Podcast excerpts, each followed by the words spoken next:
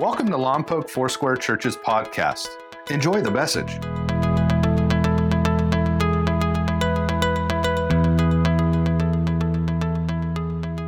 We are in the book of Galatians. If you weren't with us last week, that's okay. We're going to catch you up. We are walking through Paul's letter to the churches in southern Galatia, uh, modern day Turkey. And if you and I were to sit down with the Apostle Paul and go, Paul, I want to ask you a question. What's Christianity about? He would say, Jesus gave his life for our sins, just as God our Father planned, in order to rescue us from this evil world in which we live. Just like that. Now, Paul had planted a number of churches in this area and he said, This is the foundational truth. If you need to strip everything else away and say, Why do we follow Jesus and how do we become a part of his family? He would say, This is it right here. It's not a matter, he would say, of who you vote for. It wouldn't be a matter of how you worship, how loud or quiet, drums or note. I had somebody I went to Bible college with who said they could not worship if drums were played because drums were of the devil stinks to be you, okay. But how do we become part of this family? They'd say, oh, Jesus gave his life for our sins just as God our Father had planned. It's not a matter of whether you subscribe to the, whole, uh, the common book of prayer. These things are all ancillary, they're all secondary. What matters and what alone matters to becoming part of the family of God is that Jesus gave his life for our sins, as the Father had planned, as he had promised to rescue us from this evil world in which we live. Now that's that was the foundational truth that Paul founded this church on. But these men came down from Jerusalem and they said, "Hey, funny story. Um, Paul's not really an apostle. An apostle, we learned last week, is someone who was sent, commissioned directly by Jesus. And they said, no, no, no. Paul got his message from the apostles in Jerusalem, and he got it wrong. So we are here to set the record straight in order to become part of the family of God, yes, Jesus is important, but you also have to become Jewish. There are a, a, a, system of rules and regulations that you are going to have to follow. You're going to have to stop being like you and stop start being like us if you want to belong to the family of God. Now, this was creating both confusion and division in the church. And here's what Paul had to say about that. Verses 6 and 7 of Galatians 1. He says, I'm shocked. And we learned last week that's the that's the same word used to describe Jesus' miracles, right? He's like, I am amazed that you're turning away so soon from God, who called you to himself through the loving mercy of Christ. You're following a different way, and it pretends to be the gospel, pretends to be the good news, but it's not good news at all. You're being fooled by those who deliberately twist the truth concerning concerning Christ. I'm shocked that you're turning away so soon. The, the, the verb tense, Paul is saying, I am shocked that you are in the process of turning away. So he is bringing a word of both encouragement and correction. He's not saying, listen, you're so far out of bounds that you're never coming back. But he's saying, you've gotten hold of a lie, and the lie that you were holding on to is beginning to turn you away, not simply from my message, but from God Himself. This is the awesome thing. When you and I get off track, if we start going down the wrong direction, the Holy Spirit is always present to help us recalibrate, to help us get refocused and set on the right direction. So Paul loves this church, and, and he is like Waze right now going, redirecting route. Like, boys, girls, back this way. And he says, You're deserting God because you're prioritizing people over God. You are turning away from God because you are following the teaching, you are giving authority to men who should not have that authority, and you are choosing to walk into bondage and out of freedom. Whenever we begin to be tempted in our hearing to follow people who are teaching a Jesus and message, we are walking out of freedom and into bondage. So if our practice is to listen to people, I mean, I love podcasts, I love YouTube, but can I just say, as your friend, will you please check your sources? Because if what you were watching or who you were listening to are preaching a Jesus and gospel, They are actually going to lead you away from freedom into bondage. If you need to follow Jesus and vote this way, if you need to follow Jesus and and and sing this way, if you need to follow Jesus and dress this way, if you need to follow Jesus and anything else in order to feel that you belong to the family of God, that is a sign that you are following a teaching that is not the core gospel which is Jesus gave his life for our sins as God had planned to rescue us from this evil world in which we live. Paul is just drilling and drilling and drilling back to guys, it's about Jesus, it's about his love for you, and it's about what he did for you. It is not what you are doing for him, it is not what you are earning, and it is not what you deserve. Jesus gave his life for our sins. That's the core message. And when you add to the message, Paul says they're twisting it. The Greek word actually means they're reversing it. They're, they're taking the gospel message and they're putting it out of order. What does that mean? Well, it means we're saved by grace through faith, not of our own works, lest anyone should boast. But James would say if you have faith, if you follow Jesus, if you believe in him, but there is not a corresponding outflow of good works, then your faith is dead. They're saying you need to do a lot of really good works being super Jewish, and then Jesus will come alongside, recognizing your good works and save you. They are reversing it. And anytime the impetus or the emphasis on the story of God puts us at the center instead of Jesus, we're off track. Even our testimony, we're going to get to that in a minute. Jesus is the central focus of our testimony. It's my story about Jesus or the story of Jesus working in me. It's not my story and Jesus hung out and kind of came along for the ride. I'm off track. But I'm having fun. They were teaching essentially, instead of that core repentance message where we look at Jesus and say, I'm wrong and you're right, we're supposed to look at Jesus and say, I'm wrong, but I'm working on it. I'm going to clean myself up and then we can hang out. And that's not the gospel message. So let's let's look at the part we didn't read. We're just going to keep walking through this book together. So I'm going to read a large chunk of scripture. So so buckle up, stay with me. It'll be on the screen. You can follow, and then we're going to go through in two or three verse segments. Okay, so this is picking up in verse 11. Remember, people are saying first of all that Paul's not an apostle, that he is a second-hand apostle from the guys in Jerusalem, and the message he heard he got wrong. Verse 11, brothers and sisters. I want you to understand that the gospel message I preach is not based on human reasoning. I received my message from no human source, and no one taught me. Instead, I received it by direct revelation from Jesus Christ. You know what I was like when I followed the Jewish religion, how I violently persecuted God's church. I did my best to destroy it.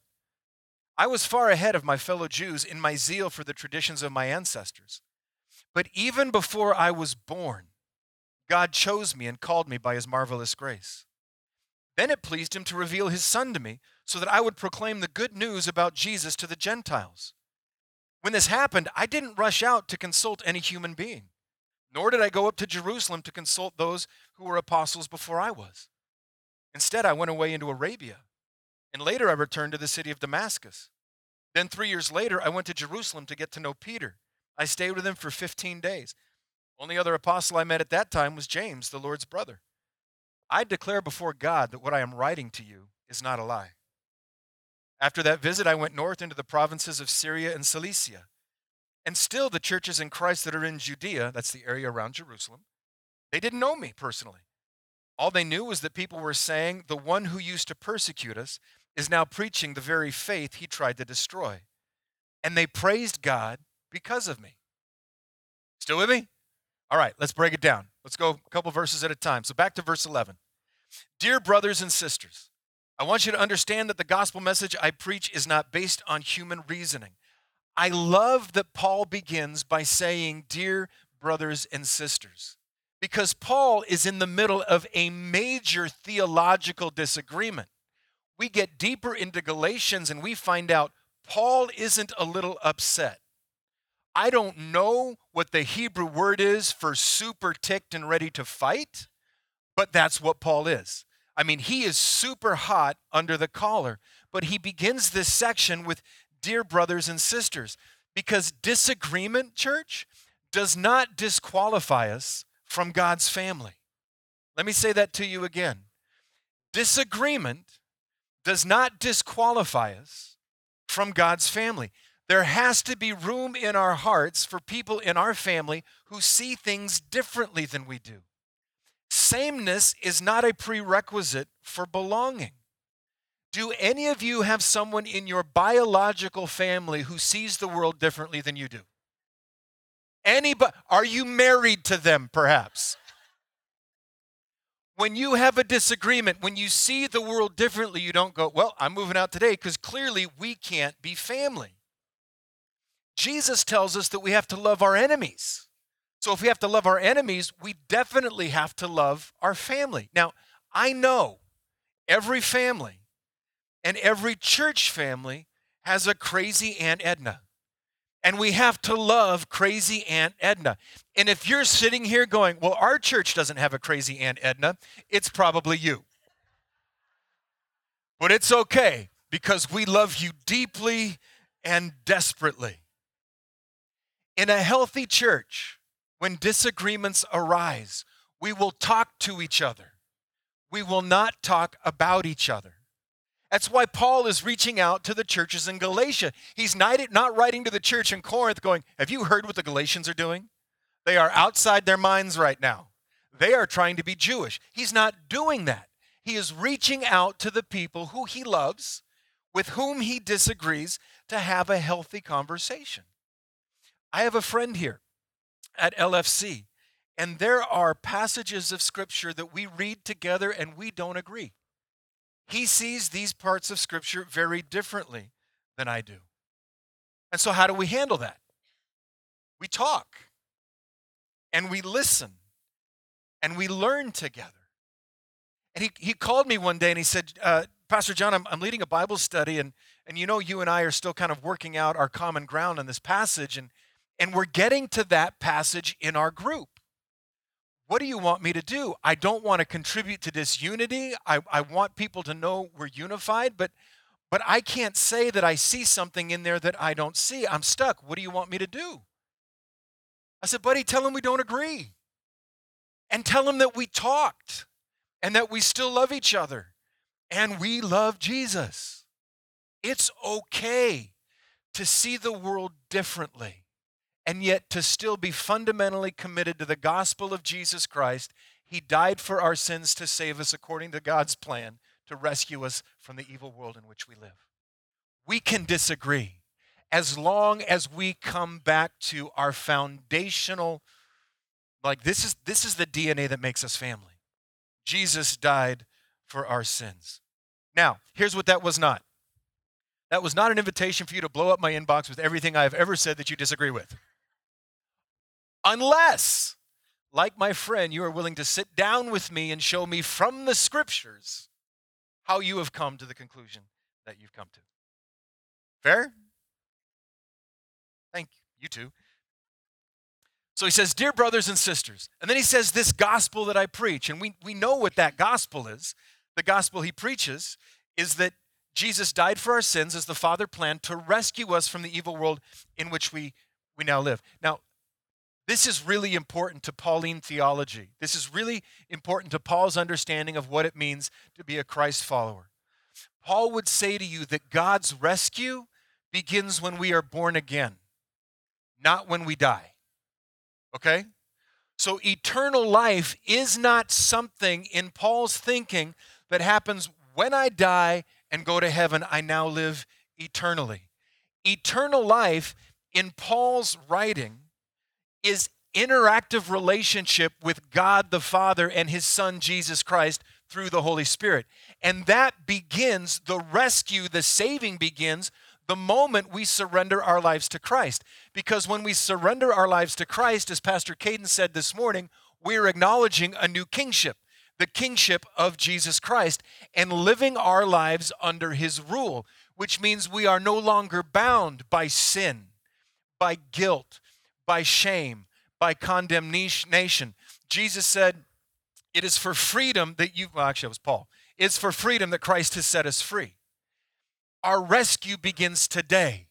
And so when we are born again, when we become part of his family, doors open up for us to experience the presence of God and to be the presence of God wherever we live, work, or play.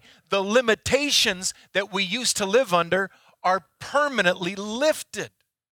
So if your idea growing up, or maybe even this morning, of being a Christian means I'm going to surrender my life to Christ, I'm going to sit really still, hoping nothing bad happens, and then someday things are going to get good when I'm in heaven forever, you are missing out on a lot. Rescue begins today. Freedom begins today. Eternal life begins today. We have the grace of God, the power of God working in us today. Then he says, This gospel I preach that we've been rescued is not based on human reasoning. This is Paul saying, Look, no one in their right mind would ever make this stuff up.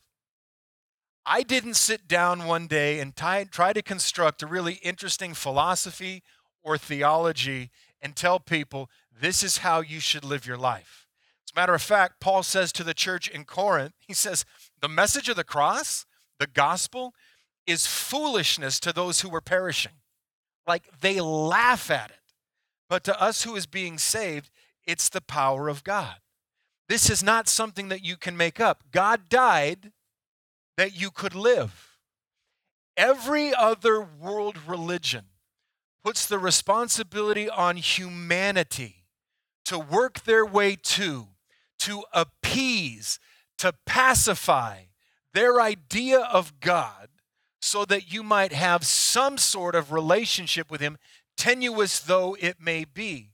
The message of the Gospels is that God Himself because of his unending and abounding love for you, stepped out of heaven itself, took upon human form, lived in this earth for 33 and a half years, and then went to the cross and died on our behalf. This is why people were looking at Paul going, You're nuts. That doesn't happen. Why would they say that? Because in the Greco Roman world, all of these other religions preached an antithetic, an opposite gospel. And then he finishes by saying, I received this message directly from God. This, this is how I got it. And if you want to read that story, I don't have time to tell you the whole thing. I'll give you the bullet points. Acts chapter 9. Paul, a Pharisee, a disciple of Gamaliel, who was one of the greatest rabbis of that time, is so committed to stamping out Christianity that he is murdering Christians. He is arresting them, he is throwing them into jail, and he is voting for a death penalty. And he has a letter from the Jewish leaders in the temple, and he's on his way to a town called Damascus. And one day, as he's walking down the road to Damascus to kill Christians, Jesus appears to him. A bright light and a voice saying, Saul, which was his name before it became Paul, why are you persecuting me? And Saul says, Who are you? And he says, I'm Jesus. Long story short, Paul goes blind. They lead him by the hand into Damascus. God appears to a man named Ananias and says, Hey, over on State, uh, Straight Street, not State Street, that'd be a cool story. Yeah, Paul the Apostle from Santa Barbara. He says, over on, on Straight Street, there was a man named Paul, Saul. I want you to go pray for him. And Ananias, this is what I love about Scripture. He looks at God and goes, um, Do you know who that is? Read it, Acts chapter 9. Have you heard about this guy? I mean, he's killing us. And Jesus says, I have appointed him, I have called him to be a light to the Gentiles. Ananias goes, lays hands on him, scales fall from his eyes. Saul can see and he becomes not only a Christ follower, but a world changer. So then Paul goes on. This is, this is where this is this is our application for this morning. So, so stay with me. Paul is going to start to tell his God story. And he provides for you and me a template about how to tell our God story. There are three points to your God story. If you don't want to call it God story, you want to sound a little more churchy, you can call it your testimony. That's the church word, that's the Bible word. And your testimony has power. Jesus said that in the book of Revelations, he said, The enemy, our adversary, was overcome by the blood of the Lamb, what Jesus did, the word of our testimony, and because we didn't love our lives even unto death, meaning we were all in for Jesus, whatever it required. So the testimony, the telling of our God story, is super important. And Paul, Paul will point out there are three specific stages in telling our God story. Your life before Jesus, how you met Jesus, and what your life has looked like with Jesus. Okay? Your life before Jesus, how you met Jesus, what your life has looked like with Jesus. Who's the hero of that story? Thank you. This is super, super, super important. This is not the story of self discipline. This is not the story of making better decisions. This is the story of the transformative nature of the Savior of the world and how he has engaged with us. It's your story, but it points to Jesus. So Paul starts to tell his story. Verse 13, he goes, Hey, listen, you know what I was like. This is my story before Jesus. You know what I was like when I followed the Jewish tradition, how I violently persecuted God's church. I did my best to destroy it. I was far ahead of my fellow Jews in my zeal for the traditions of my ancestors. So, Paul, he's appealing to common knowledge when he says, You know what I was like. And when you read his story before Felix in Acts 22. He says, this is, These are his own words. This is his story. I persecuted followers of the way. That's what early Christians were known as. Hounding some to death, arresting both men and women and throwing them in prison. The high priest and the whole council of elders can testify that this is so, because I received letters from them to our Jewish brothers in Damascus, authorizing me to bring the followers of the way from there to Jerusalem in chains to be punished chapter 26. I used to believe my life before Jesus. I used to believe I ought to do everything I could to oppose the very name of Jesus the Nazarene. Indeed, I did that in Jerusalem. Authorized by the leading priests, I caused many believers there to be sent to prison, and I cast my vote against them when they were condemned to death. Many times I had them punished in the synagogues to get them to curse Jesus. That phrase, Paul is saying, I tortured people in the synagogue trying to get them to renounce Jesus. I was so violently opposed to them that I even chased them down in foreign cities. This is Paul before Jesus, before he got saved. I stood out among my peers in my love and devotion to the law of Moses. I was a Pharisee, he will say other, elsewhere, of Pharisees. The subtext is listen, guys, I was a better Pharisee than the people who are coming down and lying to you right now. I get what they're up to, I get what they're about. I was all in all the way to the point where I was a murderer and I persecuted God's people. I was fully, completely, totally dedicated to crushing this Christian movement. This is my life before Jesus. What was your life like before Jesus? Do you, do you remember? How do you feel about telling that part of your story? I mean, Paul owns it, he just lays it all out there. But for some of us, revisiting our pre Jesus story, we get embarrassed or we get ashamed. And we want to pretend, because we're embarrassed or regretting or ashamed, that we've always been cleaned up looking as good as we do now. But the reason Paul begins with his story before Jesus is because the gospel is an act of transformation. And if we are ashamed to share our pre Jesus story, we are not giving people who are pre Jesus now hope for a different future. They just go, I can't go to that church because those people all have it figured out. One, no, we don't.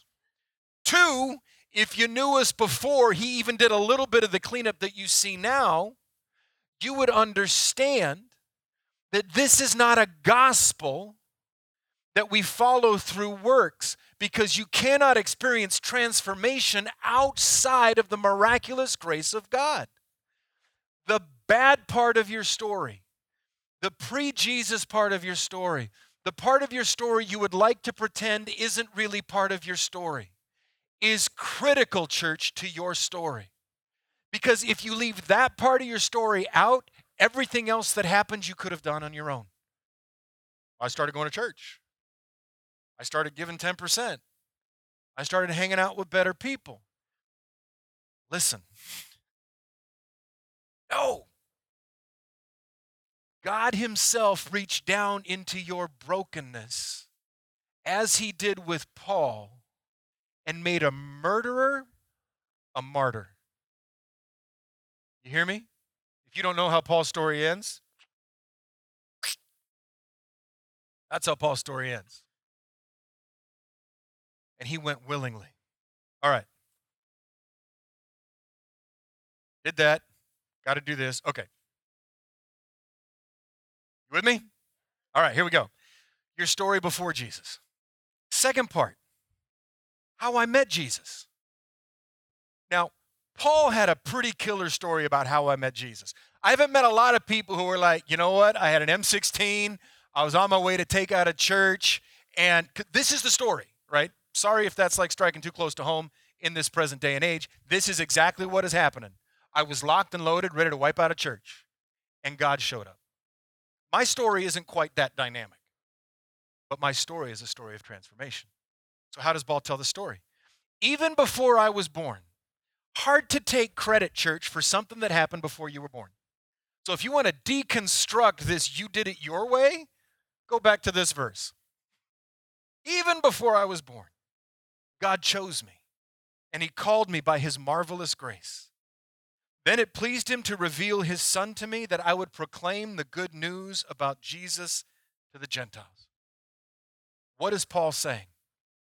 First thing, right out of the gate, God did it. I'm telling you my story, but this is a God story. God did it. He chose me, He called me, He reached out to me when I was far from Him. He showed up on a dirt road on the way between Jerusalem and Damascus. For me, Jesus showed up in an upper room in Newport Beach when I was surrounded by a bunch of other freshmen and sophomore from college and asked me, Are you ready to stop running? Are you ready to stop trying to do it at your where were you when Jesus called you? He says, God called me. God did it. Then he said, by grace. What does that mean? That something supernatural has happened. Church in Galatia, you've heard my story. Only God could change a heart like this when you and I tell our story, when we think about our story, is it a story where we are the center or where Jesus is the center? Can we take credit for what has happened or must we give credit to Jesus? Because scripture says, and this is the testimony of Paul's life, that when we're born again, we receive a new heart, we receive a new mind, we receive a new will. I can't discipline myself into any of those things. But when the Spirit of God comes to rest upon a woman or a man, there is a work of transformation so deep that the only word to describe it is new. Scripture does not say if anyone is in Christ, they are a better creation. If anyone is in Christ, they've gotten a little cleaned up. It says, listen, if you have surrendered your life to Christ, you are new. And if you're not sure what new means, it means not that, this, not the old, the new. And then you and I do get to discipline ourselves and practice living into the new us. So, by grace, through Christ, that was God's plan all along. Scripture says there's no other name under heaven by which you can be saved. Jesus gave his life for our sins, just as the Father had planned to rescue us from this evil world in which we live. Paul is saying, What I could not do on my own, Jesus did for me. He paid the penalty for my sins that I could not pay without dying. This is the beauty of the gospel message. You are loved and you can be made new by Christ, not by the works that you do. That was Paul's point. Jesus paid a price that you couldn't. You couldn't do it, and yet Jesus did. God did it by grace through Christ. And then this for others. My apostleship and my message are a direct result of my salvation. Because you're rescued when you're born again, not when you die, you have to ask yourself, I have to ask myself, for what have I been rescued now? What is it, God, that you intend for me to do with this salvation you have purchased for me? And then I have the backdrop of Ephesians 2:10. If anyone is in Christ, if anyone has entered into this relationship, they are a new creature. That's not it. You are God's workmanship. That's it. I was going to get there. Created in Christ Jesus when you've been made new for good works that he prepared in advance for you to do. Why? That you might do them. Paul is saying, My salvation experience, as personal and profound as it was for me, is for something bigger than me. In his case, it's to be a light to the Gentiles. And then he said, For others and for his glory. That we don't get to until verse 24, but take my word for it. My story is not meant to point people to me, my story is meant to point people to Jesus. You with me? Okay? How did you meet Jesus? Where were you? How did he call you? How did you respond? What change did that produce? That story is life giving. And the telling of that story is meant to bring glory to God and freedom to others. And then I just I got I'm going to close with this real quick, but the third part is Paul's Paul's life with Jesus.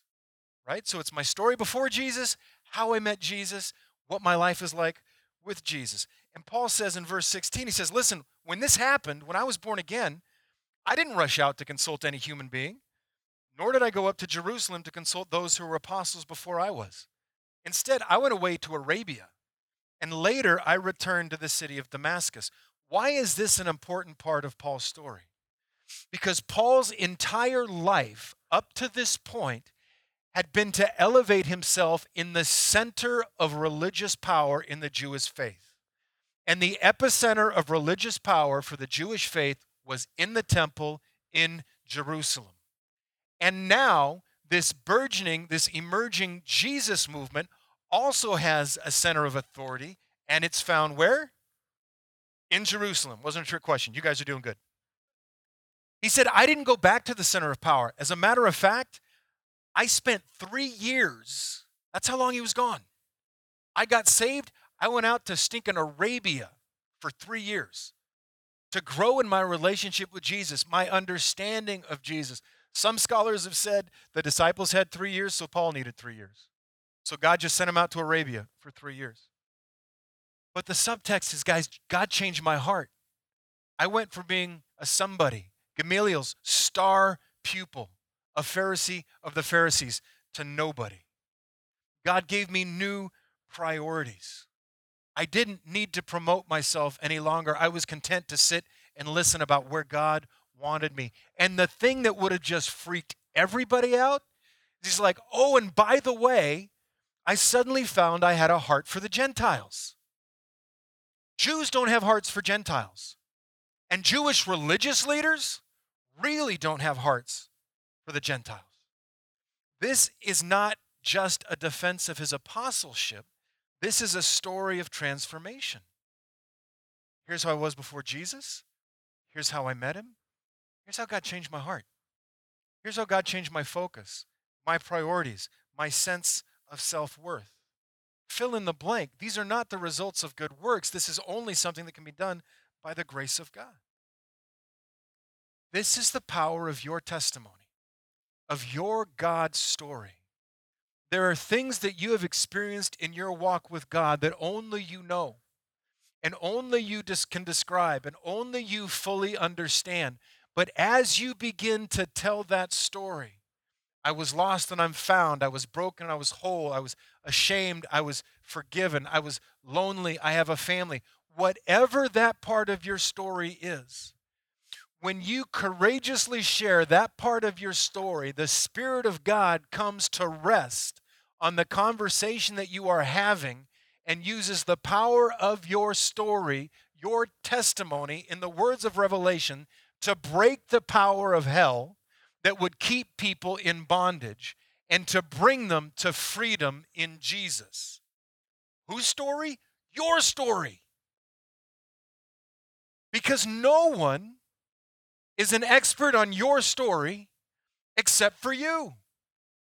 And when you begin to talk about what Jesus has done in a way that points to Jesus, even in your current pain and even in your current brokenness, maybe it's a story of hope that what God has done once, He will do again.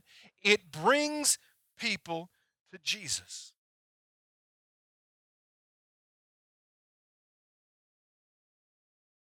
Last part of this passage, we'll close with this. Let me just quickly say I touched on this earlier that, that Paul is making a very profound point that this transformation, this salvation is not a matter of works, it's only the grace of God. Paul's entire life from the moment of salvation on was a series of good and greater works. Paul is not saying rest on the grace of God and do nothing. What Paul is saying is realize what God has done for you. Rejoice in the way he has saved you.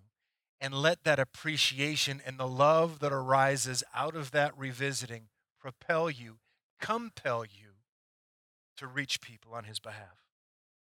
Three years later, he says, I went to Jerusalem. This is verse 18 to get to know Peter. I stayed with him for 15 days. We had a sleepover. It was awesome. The only other apostle I met at that time was James. He was the Lord's brother. I declare before God that what I'm writing to you is not a lie.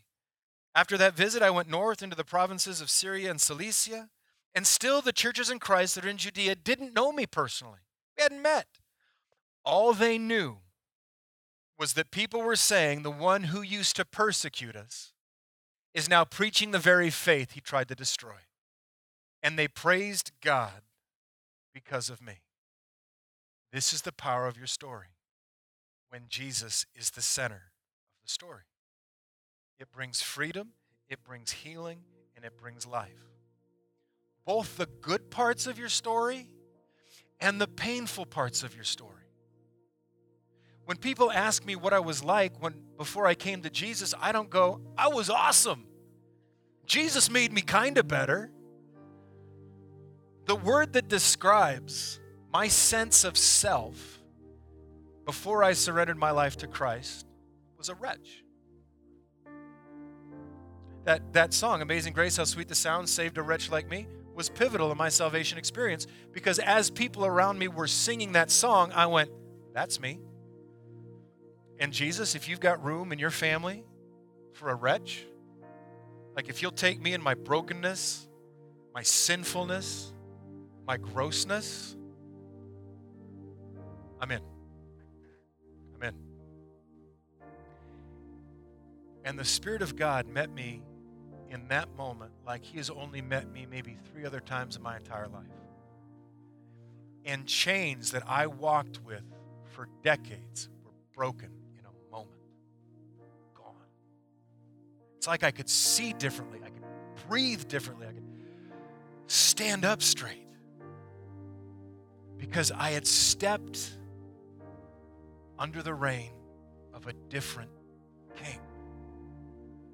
And any other authority that would try to exert control or influence over me was broken in that moment. If I want to bring people to Jesus, I got to tell them the Scuzzy John stories. And if you want to really appreciate what God has done for you, you, you look pretty good when you look in the mirror. I'm not denying it.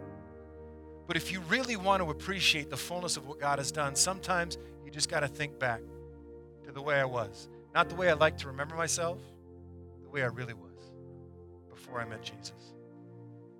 And then tell your story. Your life before Jesus. How you met Jesus what your life has looked like since you've met Jesus. This is, this is both our challenge and our opportunity this week.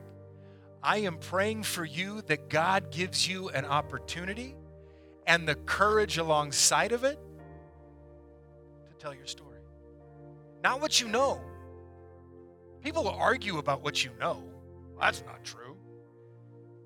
They can't argue with your story. It's your story. That's why it's so powerful. I want to pray for you.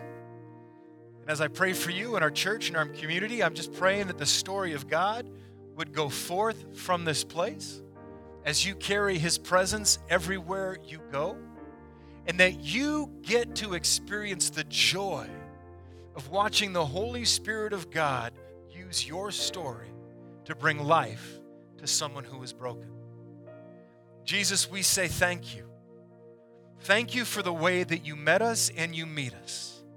Thank you that you have not left us in our brokenness, but you met us there with an act of transformation, regeneration, making us new. Thank you, God, that, that the dark parts of our stories don't discount the light in which we walk in now. The painful, the broken parts of a story are testimony to your power and your greatness because only you could do what you've done. Help us, Lord Jesus, to tell your story in a way that brings glory to you. In Jesus' name, all God's people said, Amen. Amen. We hope you enjoyed today's message. Please visit us at mylfc.com for more information about our church. Thank you so much for listening.